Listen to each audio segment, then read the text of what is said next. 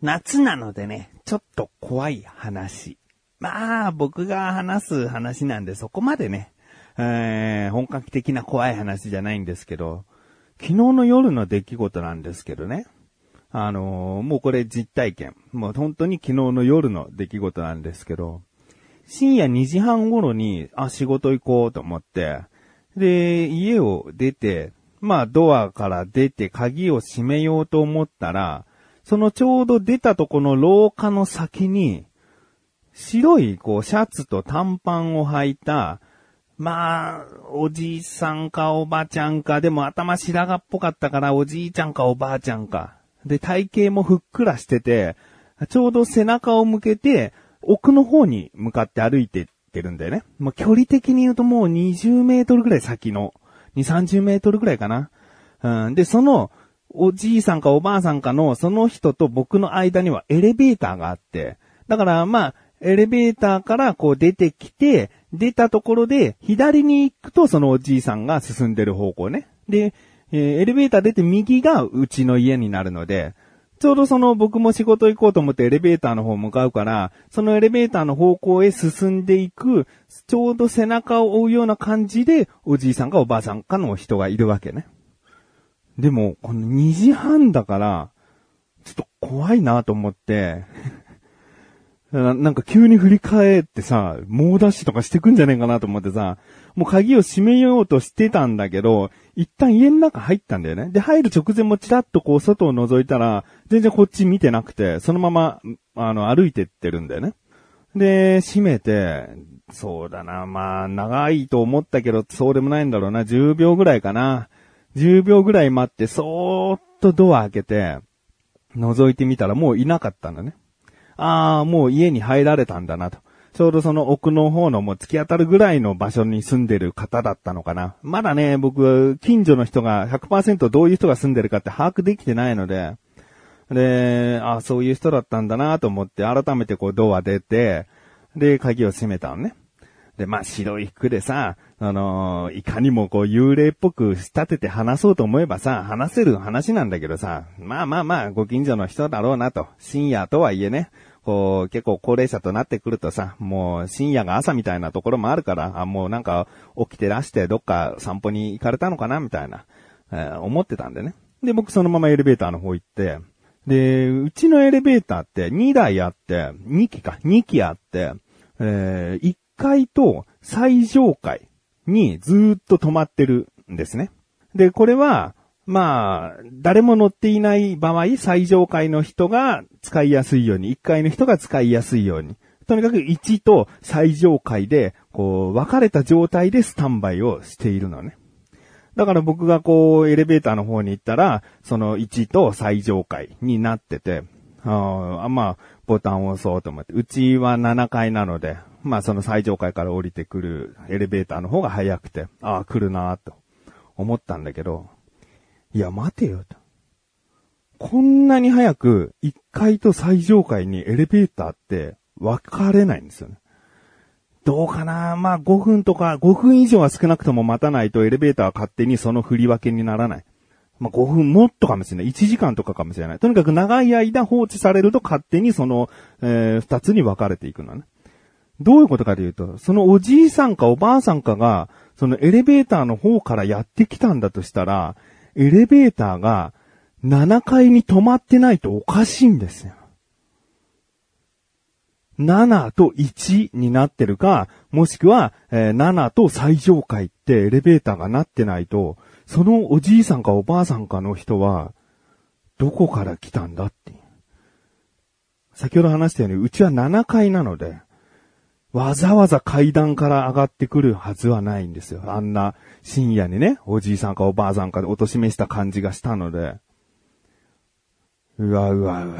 ということでですね。ま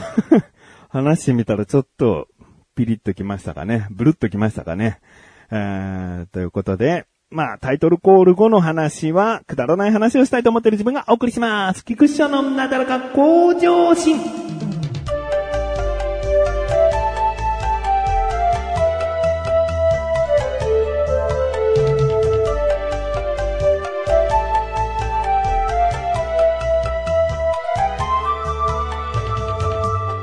人間っていうのはさ、やっぱりこう、やらなきゃいけないことに常に追われて生きているものですよ。うん、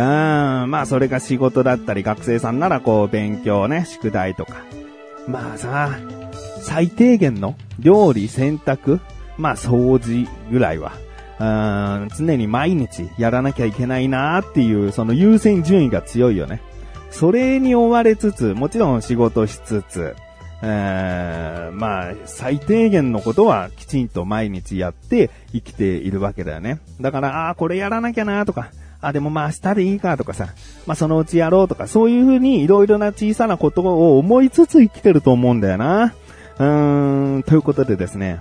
僕が、もう今やれいいのに、すぐやれ、これ終わったらすぐやれ、と思ってるけど、やれてないことをいくつか話したいなと思っております。もう初めから言っておきます。これを収録し終わったらすぐやればいいじゃんって思うことです。思うことなんだけど、なかなか難しかったりするよね。こんな簡単なことなのに後回し後回し、やらなきゃいけないことはこういうこと、もう眠くなってきちゃったしとか、なんかもうそういう、うーん、だからまあ前もってのこの言い訳もしつつですね、えー、やらなきゃいけないなぁと思ってること。まあ例えば、風呂掃除。もう夏場はさ、やっぱカビとかピンク色の何かとかがさ、こう、生えやすいからさ、もうなるべくこう、もう週1ぐらいのペースで掃除はした方がいいよね。うーん、まあ、軽い掃除はね、もちろんこう、毎日やってるんだけどさ、その、お風呂の中での大掃除的な、こう、シャンプーを置いているその皿的なところをきちんとこう、洗うとかさ。なんかもうやらなきゃな。あもう、でもなんか今じゃないんだよな、みたいな。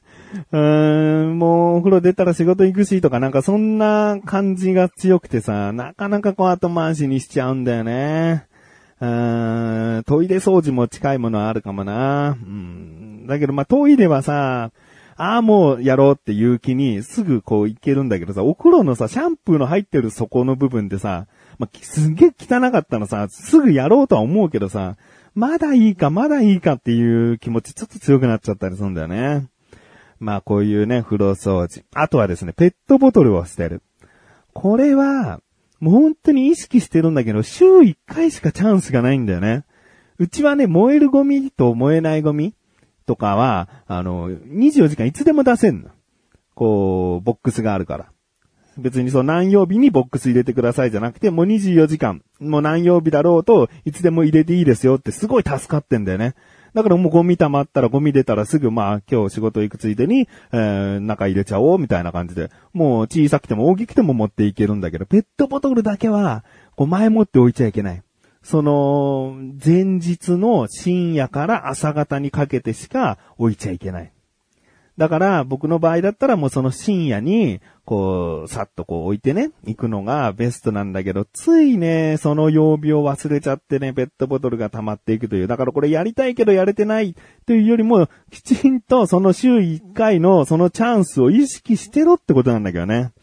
うーん、なかなかできてないんだよな。なかなかっていうか、たまたままあ、一回分だけどね、うん、先週こう逃しちゃって。これがまあたまにあるから、一回、一週分逃すっていうのが。それが一回あるだけでさ、もう家の中かさばってくるからね。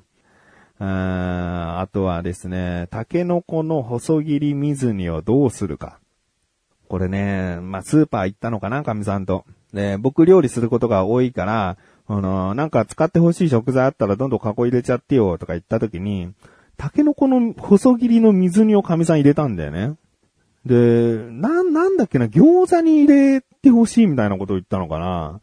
でもうち餃子の皮とかさ、その時、ひき肉とかもさ、買ってなかったんだよね。単純になんか細切りのタケノコの水煮が食べたい。まあ餃子とは言ったけど、何でもいい。とにかく入れてくれたら美味しいんじゃないみたいな感じなんだけど、さてこれどうしようみたいな。なんか、きんぴら的にするにも、もう水煮だから、なんか歯応えがそこまで強くなさそうだし、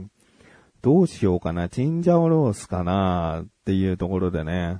まあ、いつか使おうっていうのがあってね、後回しになっちゃってんだね。まあ、チンジャオロースかな。チンジャオロース、ピーマンたっぷりも美味しいけど、タケノコたっぷりも美味しいしね。まあ、何でも簡単に作れるって言うんだったら肉まん作りたいけどね。うん、肉まんになんかタケノコたっぷりの、あ、でも、細切りのをさらに細かく切ったらもう、ほとんどみじん切りみたいなタケノコになるから、それは美味しくないか。ね。ちょっとゴロッとした才の目ぐらいに切るタケノコが肉まんだったら美味しいもんな。うんということでですね、あんまりこう、タケノコがうまく扱えてないなっていう焦りと、後回し感。水にだからまだ平気でしょみたいな後回し。後回ししてるなえー、じゃあ今回最後。ポストの中の洗濯バサミ。これですね。うち、あの、水をね、毎週、あ、2週間に1回注文して、で、ウォーターサーバーに使ってるのね。だから、大きいボトルが、えー、2週間に1回届くのね。で、今さ、コロナの対策とかで、こう、あんまりこう、接客っていうか、鉢合わせしないで交換しましょうよ、みたいなことになってて、で、まあ、ボトルを、こう、2本、だいたい基本的には2本うち買うんだけど、2本買ったら2本こう空のボトルが出るんだよね。だから空のボトルを外に置いとくと、宅配してくれた人が新しい2本の置いて、え、帰ってくれてんでね。だから、外に空の2本を出しておかなきゃいけない。で、これ、外に出しておいても、たまにね、風が強い人からだと、もう飛んでいっちゃう時があって、もう廊下、先ほどね、最初に話したように、廊下が結構長いから、もう廊下ビャーっとこう行っちゃうんだよね、強風だと。だから、こう、ウォーターボトルを入れてくれてるでっかいもうビニール袋があるんだよね。で、そのビニール袋に2本空のボトルを丸ごと入れちゃって、で、なんとか、こう、耐えられるかなと思ったんだけど、とある日そのまま出してたら逆にこう、ビニールが風を受けやすくなってさらに流されちゃうっていうことがあって、あ、どうしようかなって。で、まあ、いろいろとね、こう、縛ったりとか、この風を受けないような位置に置いたりとか、いろいろしてたんだけど、とある日に、あ、そうだ、今日空ボトル出しとかなきゃいけないんだって、仕事をしてる時に思い出して、で、神さんに連絡して、ごめん、今日水の日だったから、空ボトル外に出しといて、つったんだよね。で、ああ、わかった、つって、僕はそのまま仕事をして、帰ってきた時に、水が2本こう届いてたんだね。届いてたんだけど、こうポストの中に洗濯バサミがあった。で、これどう見ても我が家のこうキャラクターものの大きい洗濯バサミなのなんだろうこれと思って。あ、わかった。謎はすべて解けた。この洗濯バサミと、こう、ビニール袋で、こう、どっかにパチンとこう止めてたんだな。神さん賢いな。これで風に飛ばされないようにしてたんだ、と思って、ポストに洗濯バサミあったんだけど、まあ、それが分かった途端、なんかもう、ポストの蓋閉めちゃって家に帰っちゃったんだね。まあ、水をもちろん回収して。で、神さんに聞いたら、そうそうそう、飛ばされないようにしたんだけど、でも、結局飛んじゃったから、意味なかった、つって。意味なかったけど、ポストにとりあえず一旦しまったんだって。で、今も、こう、ポストに入ったまんまっていう。うわもう、いやいや、ね、もうこれ収録し終わったらすぐ回収すればいいんだけど、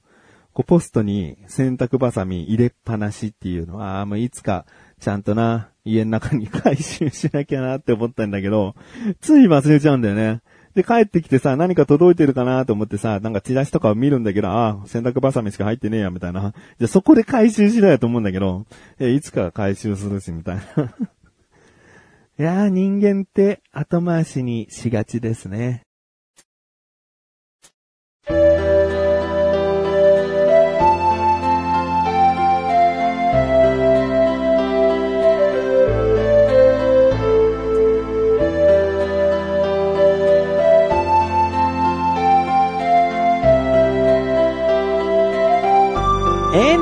ンディングです。そしてすぐお知らせです。このなだらかご写真が配信されたと同時に更新されます。菅井菊池のコンビニ侍聞いてみてください。今回は菅井からのおすすめ食品で、ほぼクリーム。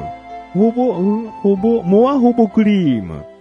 あもう気になるという方はですね、聞いてみてください。そしてその後はコンビニのフリートーク、えー、ハッシュタグコンビニ侍でつぶやいてくれた方のコメントをお読みしたり、あと僕の深夜のコンビニはこうしたらいいんじゃないっていうとあるご提案のお話でございます。気になるという方はぜひ聞いてみてください。ということで、なだらかご清聴お待ちさせてください。それではまた次回お会いでき、菊池処理したメガネたまりでもあるよ。お疲れ様です。